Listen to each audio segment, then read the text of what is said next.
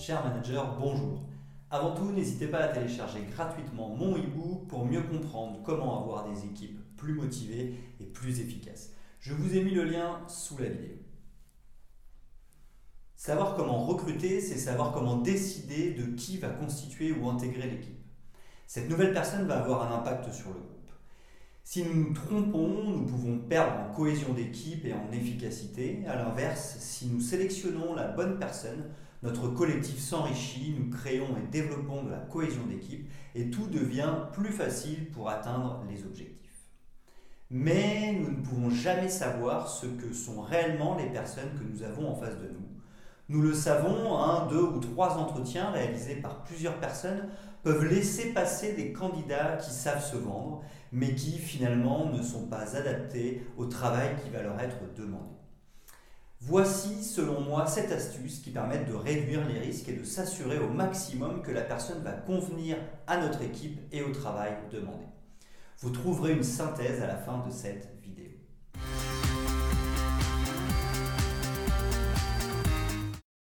Premièrement, bien définir le profil dont nous avons besoin.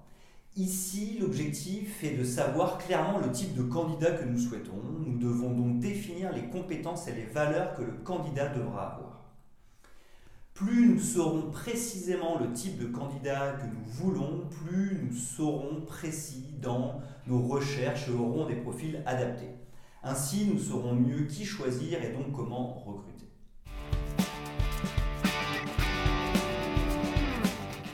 Deuxièmement, adapter l'annonce, mais surtout l'entretien en fonction du profil recherché. Une fois l'objectif et le profil du candidat définis, savoir comment recruter efficacement, c'est savoir adapter notre façon de le recruter.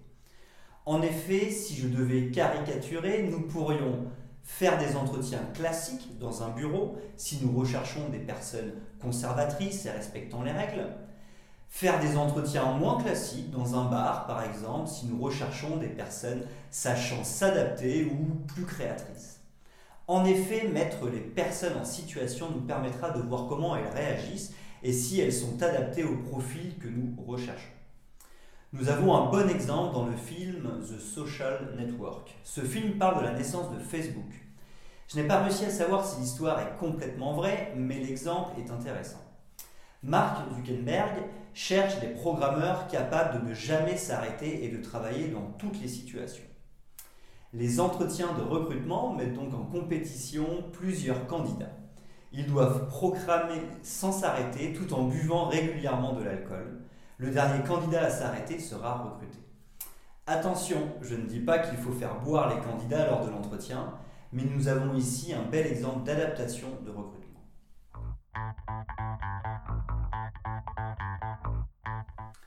Troisièmement, impliquer nos collaborateurs actuels. La personne que nous allons recruter va devoir s'intégrer au sein d'une équipe. Nous pouvons faciliter cette intégration en impliquant les équipes dès le recrutement. En effet, si les équipes ont rencontré le candidat et l'ont validé, alors elles auront l'envie de réussir l'intégration. Si le candidat leur a plu, elles souhaiteront le garder et donc l'intégrer au mieux. C'est une manière de responsabiliser au mieux nos équipes et de s'assurer de recruter efficacement. De plus, cette responsabilité supplémentaire motivera fortement les équipes.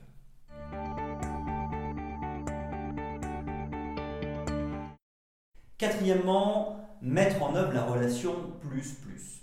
Il faut mettre en confiance la personne que nous avons en face de nous. Pour cela, il ne faudra pas se positionner ni au-dessus ni en dessous de celle-ci. L'idée est de se positionner d'égal à égal pour que le candidat se sente bien et en confiance. C'est ce qu'on appelle se positionner et considérer l'autre comme un adulte responsable. Ainsi pourra-t-il évoquer avec plus de transparence ses compétences et ses valeurs. Nous saurons donc plus précisément ce qu'il est.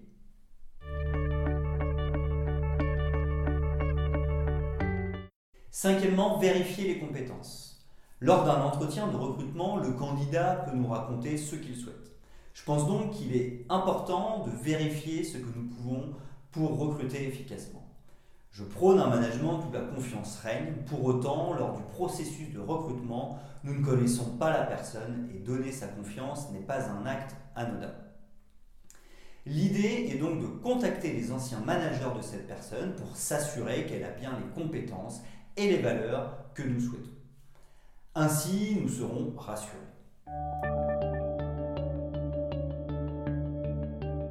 Sixièmement, attention aux passions.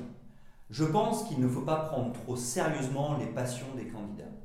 En effet, nous pourrions nous dire que si une personne pratique une activité individuelle, elle ne peut pas être très collective dans la vie professionnelle.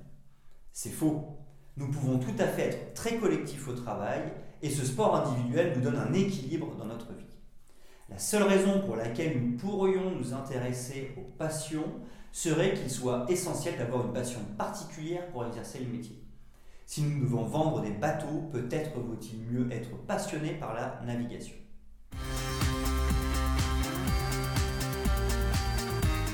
Septièmement, privilégier le savoir-être. N'oublions pas que nous pouvons développer de la compétence technique grâce à des formations. Par contre, développer des valeurs chez un individu est très compliqué. Celles-ci proviennent de son histoire et elles sont donc profondément ancrées en lui. Le développement personnel nous permet d'évoluer, pour autant nos valeurs sont fortement accrochées en nous. Pour cette raison, je pense qu'il faut prioriser le recrutement d'un candidat qui aura les valeurs que nous cherchons et les valeurs de l'entreprise plus que les compétences requises.